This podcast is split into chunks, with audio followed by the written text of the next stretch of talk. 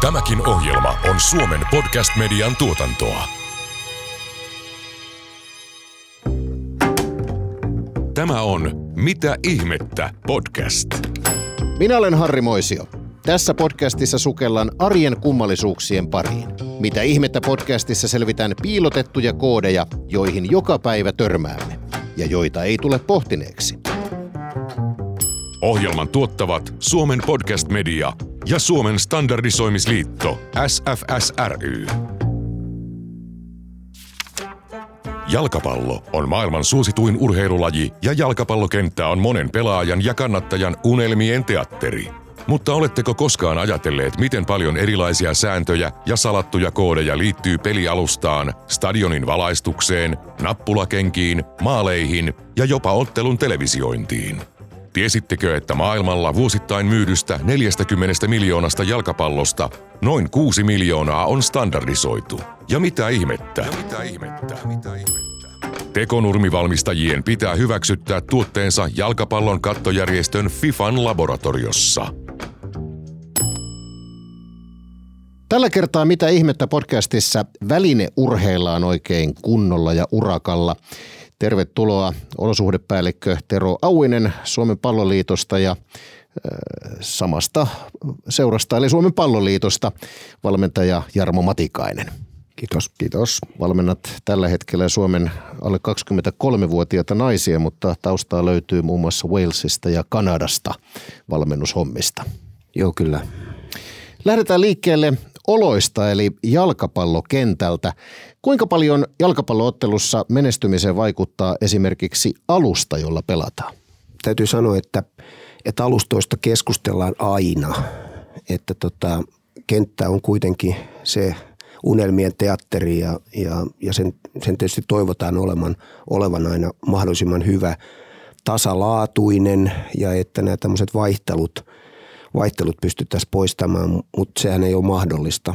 Se on se, on se ideaali ja, ja tietenkin se, että, että kun meillä Suomessa ja aika monessa muussakin maassa ympäri maailman nämä tekoalustat, tekonurmet, jotka tota, tällä hetkellä on, on ollut paljon keskustelussa, niin on, on välttämättömiä siihen, että jalkapallo ylipäätään pystytään pelaamaan ja kilpailumielessä harrastamaan ää, ikään kuin kansainvälisen kilpailukalenterin mukaisesti, niin, niin, niin ne on erittäin tärkeitä.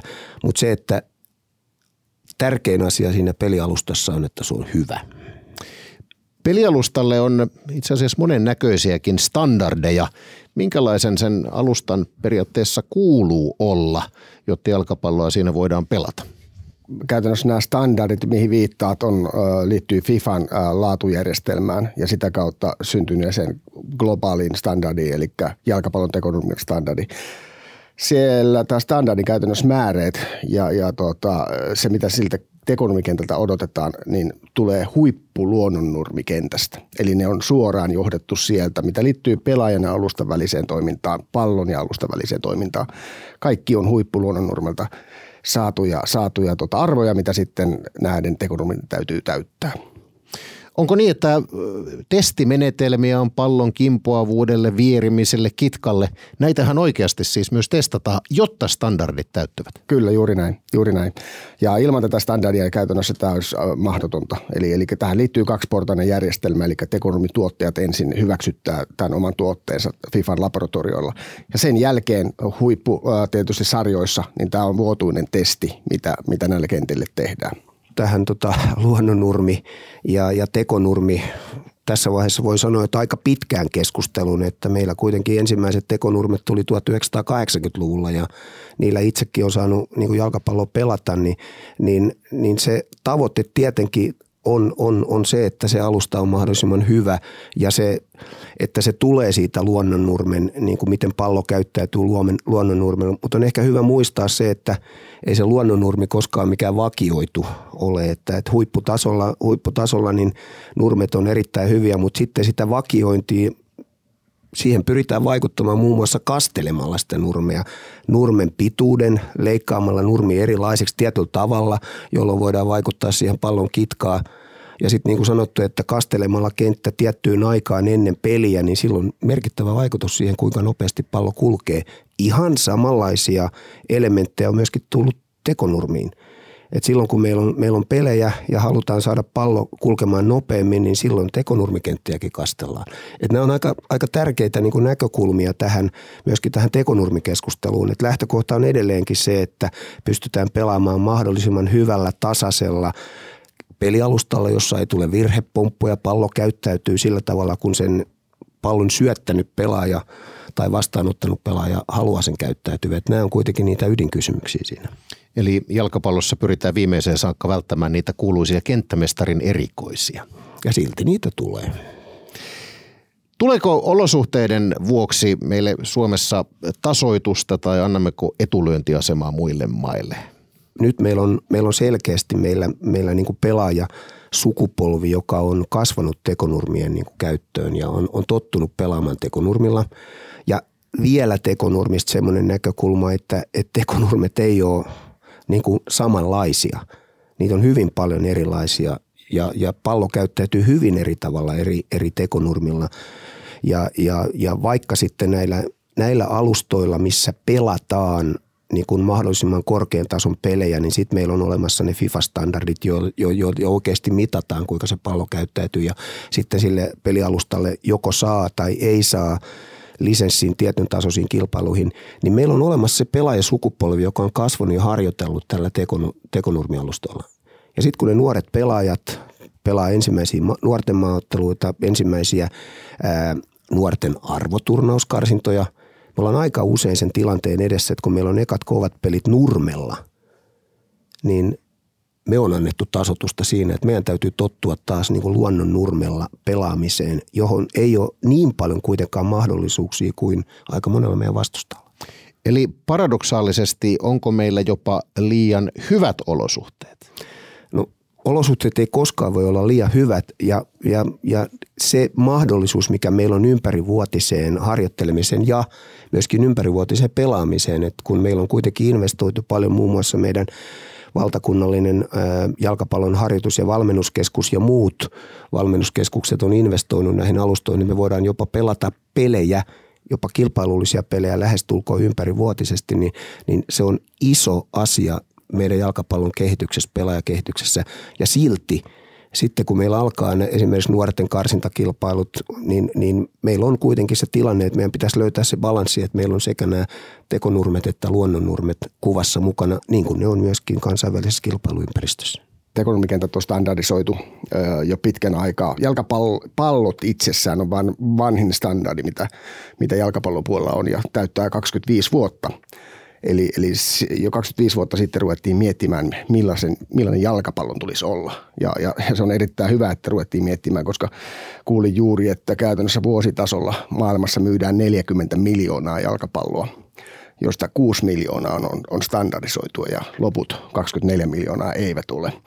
Eli, eli tämä, tämä, tähän liittyen tänä, tänä päivänä meillä on standardi jalkapallostadionin valaistukselle – meillä on jalkapallon maaleille, meillä on tosiaan tekonurmille, meillä on futsal-alustoille ja meillä on tulossa ää, nyt luonnonnurmistandardi myös. Eli tämä on ollut siitä saakka, kun tekonurmia ruvettiin standardisoimaan, niin kysymys, miksi luonnonnurmia sitten ei.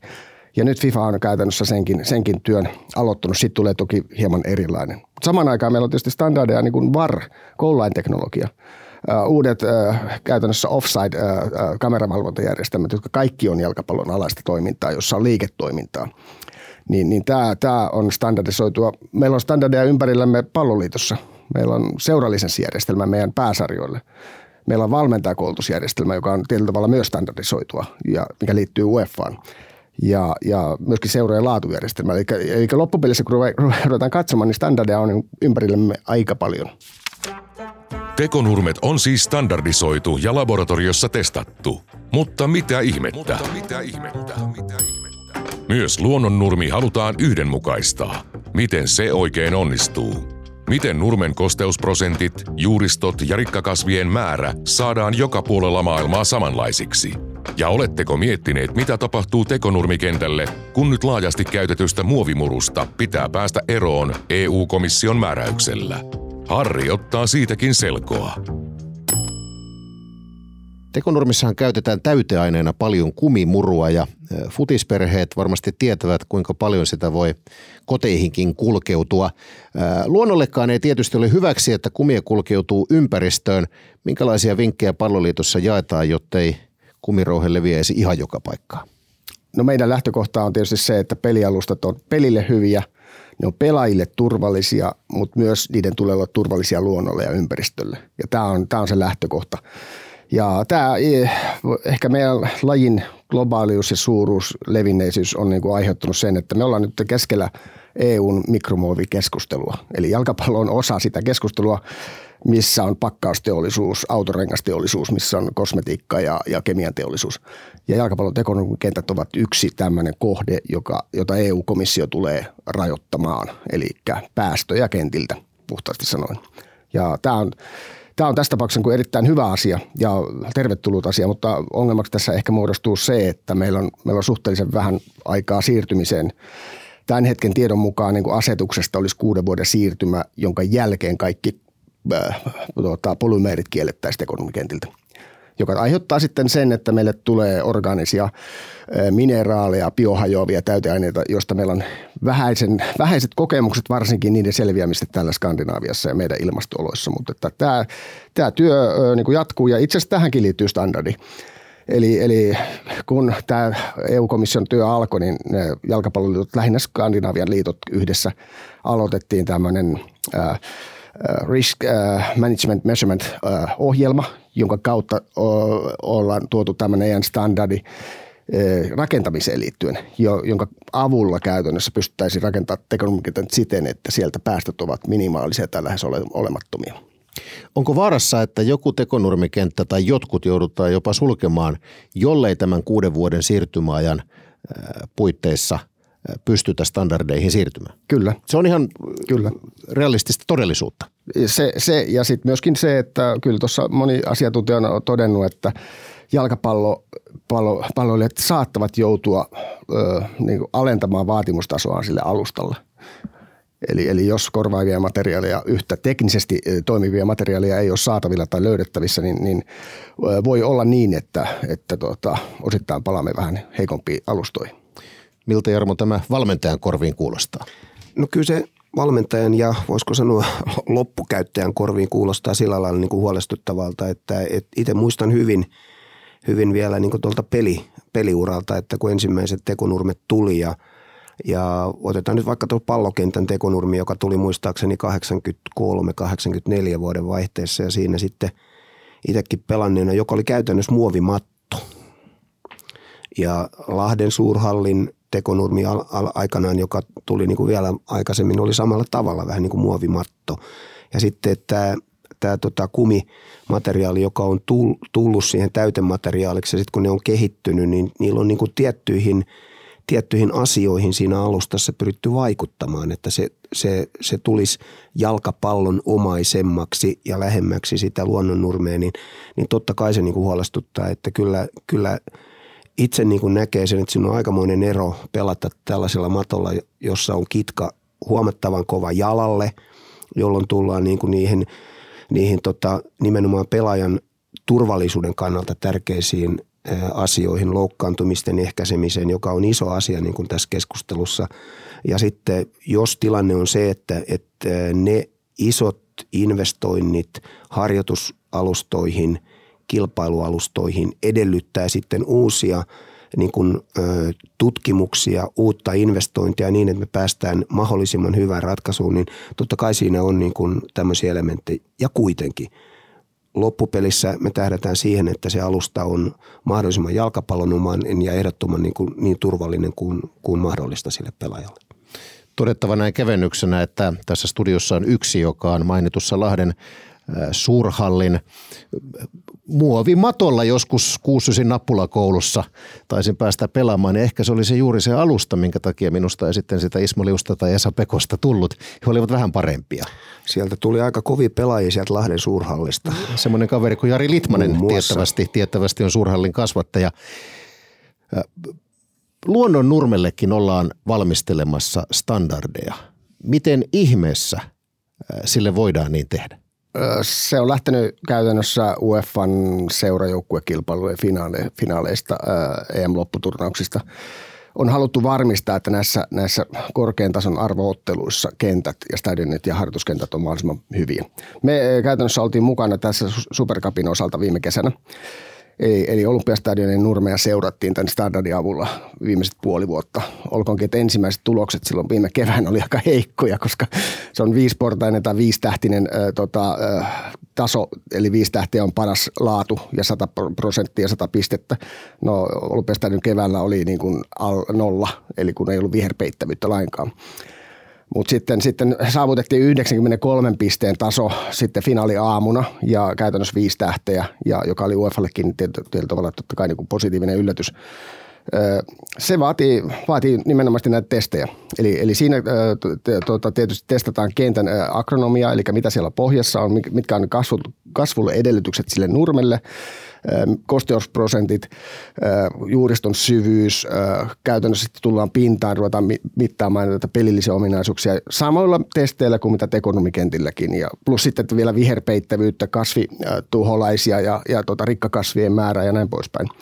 Eli, eli tosi pedantti testi ja siinäkin on käytännössä autorisoitu laboratorio, joka sen tekee. Eli se ei ole FIFA eikä UEFA eikä palloliitto, vaan tämä on niin tämmöinen labra. Ja sitten ne labrat, jotta ne saa tehdä näitä testejä, joutuvat tietysti hakemaan oikeuksia FIFalta. Ja sitten he myöskin antautuvat tänne standardin piiriin ja, ja sertifioinnin piiriin. Stadionilla järjestetään monennäköisiä tapahtumia, on yleisurheilua, järjestetään konsertteja, Nurmi on kovassa käytössä – Vaikuttaako nämä tapahtumat jotenkin siihen, että nurmi pysyy ylipäätään standardin mukaisena? Dramaattisesti. Dramaattisesti vaikuttaa ja se 93 pisteen nurmi, joka oli Supercupin finaalissa, kesti erinomaisen hyvin, oli hyvä. Mutta seuraavana päivänä, kun sitten palloliiton ja UEFA-henkilökunta pelasi sillä höntsä, höntsäturnauksen, niin se meni jo vähän alemmaksi. Ja sitten Ed Sheeran hän tuli sitten viimeistelemään tämän, tämän tota, kentän kunnon, kunnon, mutta että sitten tietysti kun tämmöinen monitoimiarena on kyse, kyse, kyseessä, niin sillä pitääkin olla tapahtumia ja toimintaa. Ja se on niin käytännössä kuuluu siihen sen areenan normaalielämään, että kenttä vaihdetaan aika usein ja, ja sitten se on tietyllä tavalla äärimmäinen kentähoitotoimenpide, mitä, mikä voidaan tehdä. Ja tämä samahan on niin kuin siis kaikkialla maailmassa, missä stadioneita on. Kyllä siellä monennäköisiä tapahtumia järjestetään. Juuri näin.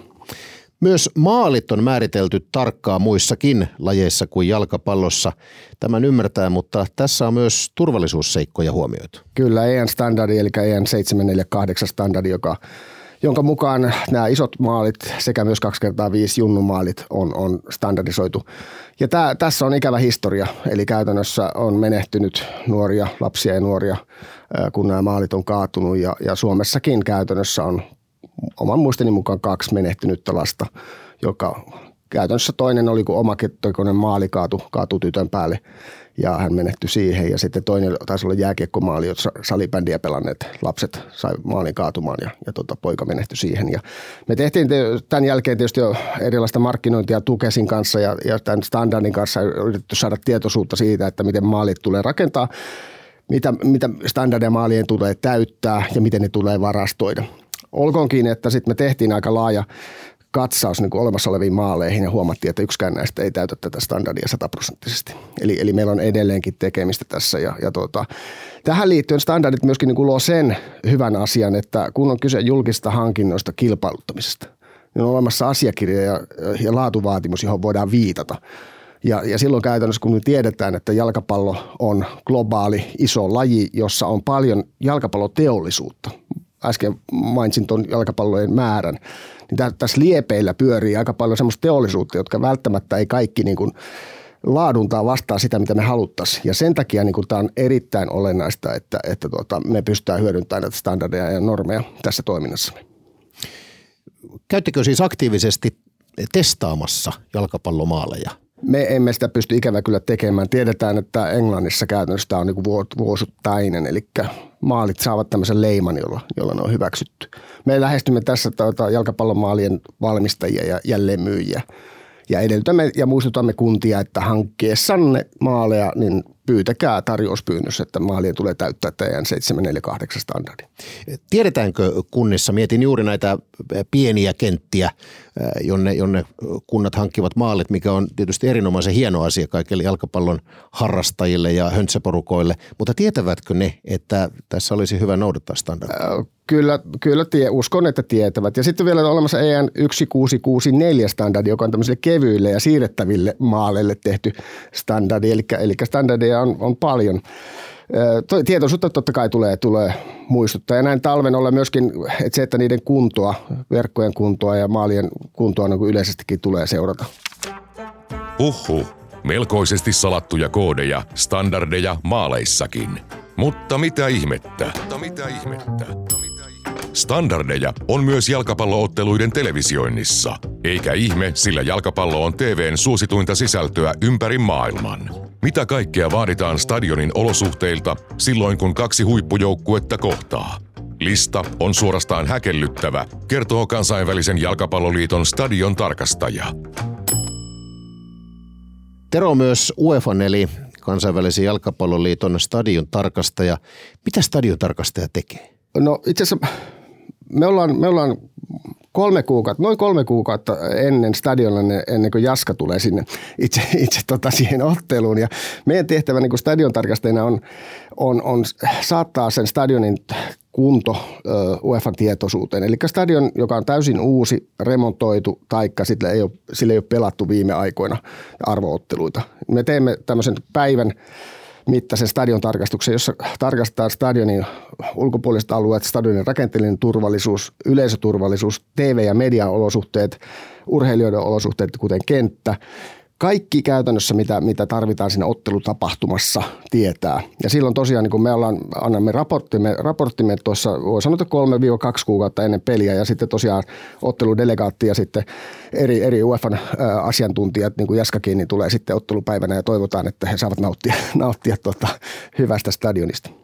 valmentajalta on kysyttävä, että onko ollut joskus tarkastajalle huomautettavaa? Sinulla no siinä on pitkä ura taustalla. Siinä on varmaan sellaisia stadion tarkastajilla on pikkasen erilaiset ikään kuin ne tasokriteerit riippuen siitä kilpailusta, mistä, mistä on kysymys. Et tietysti kaikkein korkeimmat tasokriteerit on edelleenkin niin kuin miesten arvoturnauksissa tai miesten virallisissa karsintapeleissä ja sieltä sitten tullaan vähän niin kuin niin kuin tota, alaspäin ja sitten siinä on niin kuin eri, erinäköisiä stadionin ikään kuin – niin kuin kapasiteettiasioita ynnä muuta, ynnä muuta. Mutta ehkä just sitten niin joukkueen kannalta niin aina, aina niin kuin sellaiset asiat on äärimmäisen, äärimmäisen tärkeitä, että se kentän laatu on se ensimmäinen seikka. Ja sitten tietenkin ne, ne, ne sosiaaliset tilat, ne puku, pukuhuonetilat, muut tilat, mitä siinä on niin kuin käytössä. Että sitten jalkapallon lainaan, lainaan tätä samaa ilmaisua, että football industry on kasvanut niin valtavasti, että siihen on tullut sitten myöskin siihen valmennuspuolelle ja siihen pelaajien kanssa toimimisen puolelle iso määrä asiantuntijoita, joilla on jälleen omat tarpeensa sitten myöskin niiden, niiden, niiden erinäköisten tilojen osalta pukuhuonetilojen. Siellä on, siellä on fyysistä valmentajaa, fysioterapeuttia, lääkintähenkilöstöä. Siellä on, siellä, siellä on videoanalyytikkoa, joiden, joiden tota, vaatimukset on koko ajan ikään kuin tämän, tämän sport sciencein kehittymisen myötä niin kuin kasvanut, että, että kyllä ne, ne aina sellaisia asioita on, että yllätyksiä silloin tällöin tulee niin kuin vastaan ja niiden mukaan pitää toimia. Joo, ja tämä, tähän liittyy tietysti vielä niin kuin isompana viitekehyksenä tämä, tämä tasapuolisuus. Se, että kun meillä on kilpailu, joka on käytännössä tässä tapauksessa UEFA omistaa tämän kilpailun, emme, emme me palloliittona, vaan tämä on keskitetty kilpailu, jossa on sitten TV-sopimukset ja muut mutta myöskin niin kuin sitten nämä määräykset. Osa niistä on standardeja, osa on määräyksiä. Ja sitten niin kuin, niitä on aika paljon ja ne on aika, niin kuin tuossa Jaska mainitsi, että, tuota, että mitä korkeammalle mennään, sitä tiukemmat vaatimukset tulee. Ja, ja se, että jokaisella vaatimuksella ja määräyksellä on niin kuin historia – Eli niitä ei kukaan keksinyt päästään, että tämmöinen voisi olla kuulostaisi hyvältä, että laitetaanpas tämmöinen määrä vaikka valaistustehoa tuohon, että mitä vaaditaan. Mutta kun ihan oikeasti TV vaatii sen, jotta siitä tulee hyvä TV-tuote. Ja jalkapallohan on maailman suositun televisio-ohjelma. Eli tietyllä tavalla me olemme osittain niin kuin valmistelemassa TV-ohjelmaa, kun me olemme valmistelemassa stadionia otteluun. Ja, ja se, että mikä on niin tärkeää, on esimerkiksi niin vierasjoukkueen kannattajien olosuhteet, joka on tänä vuonna ollut UEFalle tosi tärkeä. Eli se, että kun vierasjoukkueen kannattajat tulee kaupunkiin, paikkakunnalle, niin että heitä kohdellaan kuin, kuin kotijoukkueen kannattajia. He saa, he saa tietyt palvelut, mitkä kuuluu nykyaikaan, eikä heitä laiteta häkkeihin. Ja, ja, ja tämä, tämän tyyppinen niin kuin asia, että urheilullinen tasapuolisuus ja, ja se mahdollisuus niin kuin kilpailla reilusti ja rehdisti niin kuin siinä pelissä menet, menet, menet sitten niin kuin Itä-Eurooppaan taikka, taikka äh, Skandinaaviaan tai Etelä-Eurooppaan. Eli on olemassa kilpailullisia standardeja, standardeja, jotka määrää televisio, on olemassa turvallisuusstandardeja. Tämä listahan on hyvin pitkä. Tämä on, tämä on juuri näin. Ja sitten esimerkiksi nämä, jos puhutaan vaikka meillä seurajoukkue, seuralisenssistä, joka tarkoittaa sitä, että Veikkausliigassa, kansallisessa liigassa, miesten ykkösessä on seuralisenssi. Eli, eli seuran tulee päästäkseen pelaamaan sille sarjatasolle täyttää ne lisenssivaatimukset. Ja mikäli, mikäli urheilullisen puolen tai oikeudellisen puolen tai talouden tai olosuhteiden osalta joku seura ei niitä täytä, niin sitten käyttö, tietyllä tavalla esto, estäminen, niin kuin nouseminen on mahdollista, mutta sitten sillä kotistadionilla pelaaminen ei välttämättä ole aina mahdollista. Eli, eli tämä, tämä on semmoinen, voi sanoa, että hirveän, hirveän tota, haastavan loppupelissä, koska sitten tämä urheilullisuus on aina kuitenkin se ykkönen. Ja on, on aika, sanotaan näitä myös Euroopan tasolla, niin se kynnys, että jollekin seuralle sanottaisiin, että te ette pysty pelaamaan kotistadionilla kotikaupungissa, teidän täytyy mennä toiselle puolelle maata pelaamaan ottelut. Mutta sitäkin tapahtuu. Ja, ja tänä kesänä esimerkiksi mä olin tuota, tuolla Slovakiassa, jossa käytännössä Ukrainan, Ukrainan joukkueet pelaa Slovakian puolella sen takia, että kotimassa tietysti ei ole turvallista pelata. Olympiastadionilla eh, pelattiin Super Cup. Siinä on kaksi eurooppalaista huippujoukkuetta, ehdotonta eh, elittiä edustavaa joukkuetta vastakkain. Se televisioidaan laajalti, stadion on täynnä. Kuinka pitkä lista erilaisista standardeista ja tarkastettavista asioista tuohon ottelu oli? Huhhuh. tehtiin, tehtiin hyvää yhteistyötä UEFA ja Helsingin kaupungin ja Helenin ja muiden kanssa. Mä sain itse olla, olla mukana TV- ja mediajärjestelyssä ja, ja käytännössä TV-tuotanto – tuotantoalueen rakentamisessa. Ja siinä oikeastaan niin tietysti vielä vahvistutaan näkemys, että, että esimerkiksi sähkö, että meille tuli niin kuin käytännössä UEFan kautta konsultti, joka vastaa, tämä on ollut konsulttina Olkivuodon ydinvoimalassa. Ja, ja se, että tuommoinen ottelu, että jos se, sieltä katkee sähkö kesken ottelu, niin se, semmoista mahdollisuutta ei niin kuin ole. Ja, ja käytännössä sitten tehtiin kaikenlaiset järjestelyt. Se ottelu ajettiin varageneraattorilla, eli, eli koko kenttäalue, pallokenttä kakkonen, joka on luonnonurmikenttä normaalisti, niin siitä tehtiin parkkialue. Eli se oli koko kenttä niin kuin TV ja median käytössä. Ja se vaan kuvaa sen, sen niin kuin ottelun, niin kuin, jos ottelu viivästyisi 10 minuuttia, menetettäisiin satelliittiaika televisiosta – joka tarkoittaa sitten sopimusrikkomuksia, ja, ja, ja, jotka on, saattaa olla miljoonia tai jopa enemmänkin. Niin, niin sen, sen, sen tyyppistä niin kuin tavalla kokeilua tai epävarmuutta, että me sanotaan, että kyllä Suomen kantaverkko kestää, että ei tällä sähköt katkee, niin, niin se, se, semmoista niin vakuuttelua ei sitten tietysti niin tässä tapahtumajärjestää usko, ellei, ellei sitten joku hullu olisi laittanut nimensä alle, että, että ei tule sähkökatkoa 10. päivä tota, niin, elokuuta. Oliko siinä paperissa sinun nimi alla? Ei, ei, ei kukaan, kukaan laittanut sitä nimeä alle. Miten Jarmo, lisävätkö mielestäsi standardit ja yhdenmukaistaminen yhtäläisiä mahdollisuuksia menestyä? No kyllä sehän, sehän niiden niin kuin tavoite on, että, että, että, että siitä pelikentästä koitetaan tehdä niin kuin tasainen, että toisilla ei ole, ei ole hirveätä ylämäkeä sen suhteen. Mutta kyllä, kyllä sen jotenkin niin kuin näkee myöskin tämän, nyt mä puhun ehkä enemmän vielä naisjalkapallon näkökulmasta sen, että miten näillä standardeilla on ollut kuitenkin niin kuin vaikutusta siihen naisjalkapallon kasvuun oikeastaan kaikilla tasoilla. Ihan harrastustasolta, kansalliselta kilpailutasolta, kansainväliseltä kilpailutasolta, että itse on ollut noita, otetaan nyt vaikka, vaikka menneen kesän naisten EM – EM-lopputurnaus, jossa stadioneista keskusteltiin. Muun muassa yksi maa vähän kyseenalaisti sitä, että heillä on kaksi peliä näin pienellä stadionilla, joka ehkä muutama vuosi takaperin niin olisi ollut ihan ok. Mutta se näkee sen pelin, pelin niin kuin kasvun ja kehityksen ja niillä standardeilla kuitenkin ne on tärkeä osa toiminnan ohjausta – eteenpäin ja ikään kuin sen laadun parantamista, jotta sitten pelaajille, valmentajille, joukkueille, maajoukkueille tulee paremmat edellytykset koko ajan toimia siinä, siinä ympäristössä. Ja kyllä siinä niin kuin edelleenkin naisten EM-kisat esimerkiksi tänä vuonna oli kaikilta näiltä mittasuhteiltaan suurimmat kisat. Ja silti siellä on just tämän tyyppisiä kysymyksiä. Olisiko toiset stadionit, toisten stadionitten pitänyt olla mittakaavaltaan suuremmat? Olisiko niitä standardeja voinut nostaa – siellä oli keskustelu myöskin varjärjestelmästä, että onko siellä riittävästi niitä kameroita, että me saadaan, saadaan tota, ne tuomiot. Tässä tullaan niin kuin erotuomarin näkökulmaan myöskin näiden standardien osalta ja sitä kautta myöskin sen jalkapallon, jalkapallon niin kuin puoleen. Että aina näitä kysymyksiä on, mutta isossa kuvassa se tavoite on, että kentästä tulee koko ajan tasaisempi kaikille ja peli kasvaa ja kehittyy. Sitten ne varusteet, erityisesti nappikset – Minkä mittaisia ja millaisia kengänpohjan nappuloiden pitää olla, jotta ne pureutuvat riittävästi, mutta eivät kuitenkaan liikaa nurmen pintaa? Se tietysti niin kuin ratkaisee, ratkaisee tietysti sen, että mikä on niin kuin järkevä, järkevä kenkä millekin alustalle ja, ja sehän on juuri näin että, että tekonumissa esimerkiksi se, että, että siinä kentässä on tarpeeksi iskuvaimennusta, siinä on tarpeeksi joustoa, eli kiertokitkaan äh, mahdollistavaa, mahdollistavaa tota, elementtiä siinä pinnassa, tarkoittaa erilaista äh, nappulokenkää kuin luonnonnurmikentällä tai hybridikentällä. Ja, ja nämä on te, totta kai se, mitä ei ole standardisoitu, on nämä kengät. Eli joku vapaus tietysti vielä, vielä siihen liittyen, ellei nyt sitten puhuta yleisestä standardista, mutta että alustalla ja sillä kengällä on kyllä väliä keskenänsä.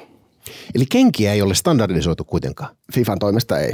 Kyllä kenkä on jalkapalloilijan niin kuin tärkein työväline ja, ja jos me pelataan erilaisilla alustoilla luonnonnurmella, jotka nekään ei ole aina ihan samanlaisia, tekonurmilla, jotka nekään ei ole ihan samanlaisia, niin silloin se, se on erittäin yksilöllinen se jalkine. Se on pelaajan työväline ja sitten sitä – jalkapallon jalkine teollisuuden kehittymistä vuosikymmeniä vähän niin kuin taas loppukäyttäjänäkin seuranneena, niin tietää mikä merkitys sillä on, että, että myöskin sille tekonurmelle on erilaisia vaihtoehtoja, että tota, sun pitää itse niin kuin löytää mikä sulle itselle on sopivi. Mutta varmasti siinä on myöskin sitten tätä, että, että kun ne alustat kehittyy ja jalkinen muuttuu, niin sen jalkineen tämmöisten tukiominaisuuksien – niin kuin merkitys korostuu myöskin sitä kautta, että ei tuu rasitusperäisiä vammoja sinne jalan, jalkaterän alueelle, josta muistan hyvin, että jossain vaiheessa meillä oli aika paljon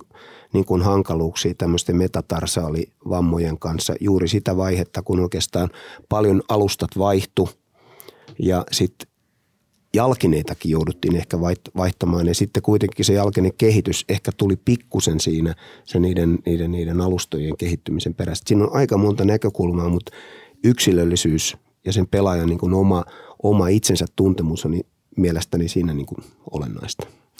Olen melkein koko ikäni seurannut jalkapalloa ja pikkupoikana sitä vähän koiti pelatakin, joten seuraava kysymys saattaa tuntua tyhmältä, mutta kysyn silti, mitä se tuomari oikein tarkistaa – siinä tilanteessa, kun pelaaja on tulossa vaihdosta kentällä ja se näyttää nämä nappiksensa tuomarille?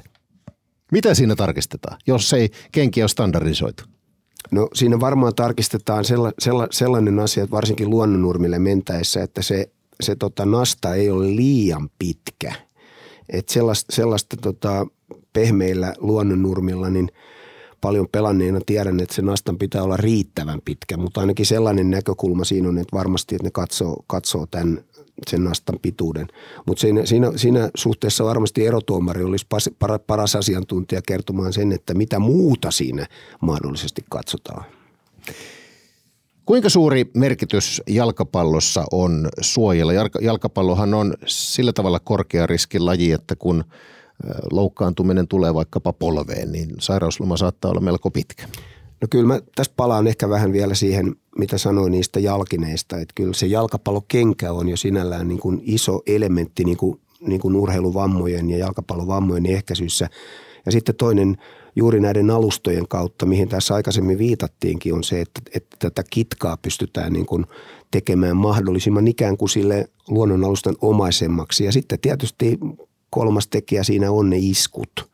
Et jalkapallo on kuitenkin kamppailuurheilu, se on kaksinkamppailuurheilu ja kaksinkamppailu, kun jaloilla tehdään töitä, niin tietenkin, tietenkin säären ja, ja reiden ja polven alueelle, nilkan alueelle tulevat iskut on, on, on sellaiset, mitä pyritään, sitten niillä suojilla välttämään tai, tai niiden vaikutusta pyritään estämään, koska niitä väistämättä sitten kuitenkin tulee. Suojilla on mielestäni merkitystä ja on aika tärkeää, itse koen sen kyllä niin kuin tärkeäksi, että nuoret pelaajat myöskin oppii käyttämään niitä. Et siinä mielessä on erittäin iloinen näistä säännöistä, että meillä aikanaan tuli monta, monta vuotta sitten jo tämä säärisuoja tota, säännös, joka edellyttää sitä, että säärisuojilla pelataan. Joo, sen, sen pystyy havaitsemaan, kun katsoo pelejä, mitä nyt näyttää välillä, että onko siellä lainkaan sääris, säärisvoijia, koska sukat tuppaa olemaan aika, aika alhaalla. Mutta toi on, toi on juuri näin. Jalkapallo taas toisaalta niin kuin siinä mielessä hyvä laji ja futsal, että tämmöisten suojien varusteiden tarve on aika vähäinen – joka tietysti mahdollistaa myös sen, että lajin harrastaminen on, on tietyllä tavalla, se ei ole kiinni siitä, että pitäisi hankkia valtavasti suojia tai, tai muita. Ja tämä on tietysti niin kuin yksi, yksi erittäin tärkeä, koska meillä on kehittyviä maita, maita ja, ja tuota, välttämättä se, että jalkapallokengät tai hyvän pallon hankkiminen, sekä ei ole itsestäänselvyys aina. Jos vedetään vähän yhteen ja mietitään menneitä, niin miten olosuhteet ja varusteet ovat vuosien varrella muuttuneet? Sota me ollaan Jaskan kanssa oltu suhteellisen pitkä aika, pitkä aika tota, jalkapallo toiminnassa mukana. Ja kyllähän niin kuin tässä sanotaan omalta kohdalta voi sanoa, että viimeiset 20 vuotta on ollut semmoista aika huikeita menestymistä tai muuttumista just näiden pelialustojen kautta, että meille tosiaan vuodesta 2000 lähtien rupesi tulemaan näitä tekonurmikenttiä, joita on tällä hetkellä 450 kappaletta, eli vuotuinen määrä kasvaa noin 20-30 per, per, per vuosi.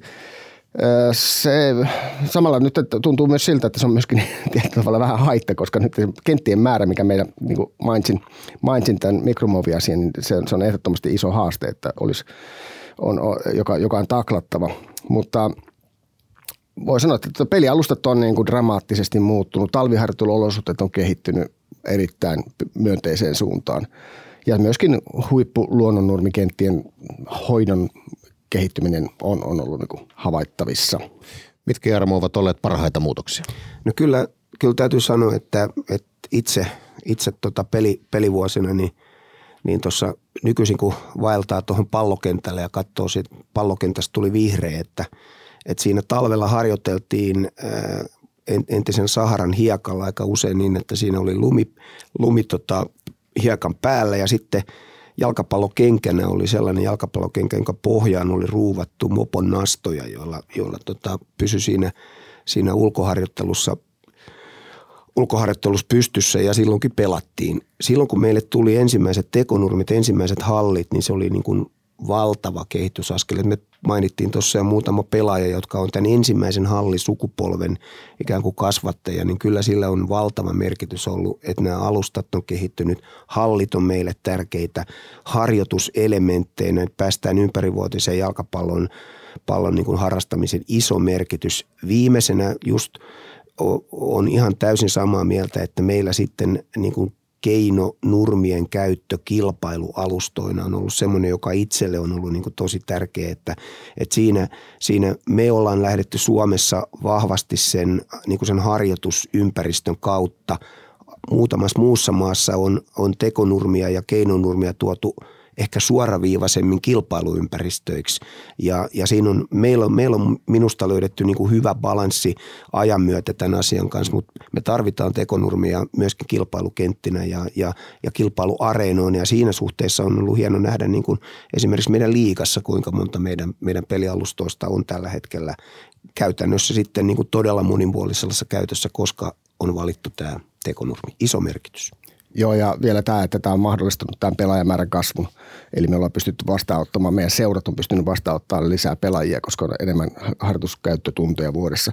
Nyt täytyy samalla myöskin pahoitella, koska jos varusteista puhutaan, niin onhan tässä tapahtunut myös niin, että että, että hiekka, äh, hiekkahousujen valmistajat on todennäköisesti mennyt konkurssiin, koska tämmöinen aiempi varuste, eli tämmöinen puoli polveen mittainen, mittainen hiekkahousu, oli jalkapallon hyvin äh, tota, kiinteästi liittyvä housumalli, ja nyt, nyt voi sanoa, että sitä kauppaa ei varmaan käydä paljon. Ikämiesjoukkueessa tämä on pistetty merkille suru, suurella surulla, että niitä ei ole tällä hetkellä saatavissa mistään.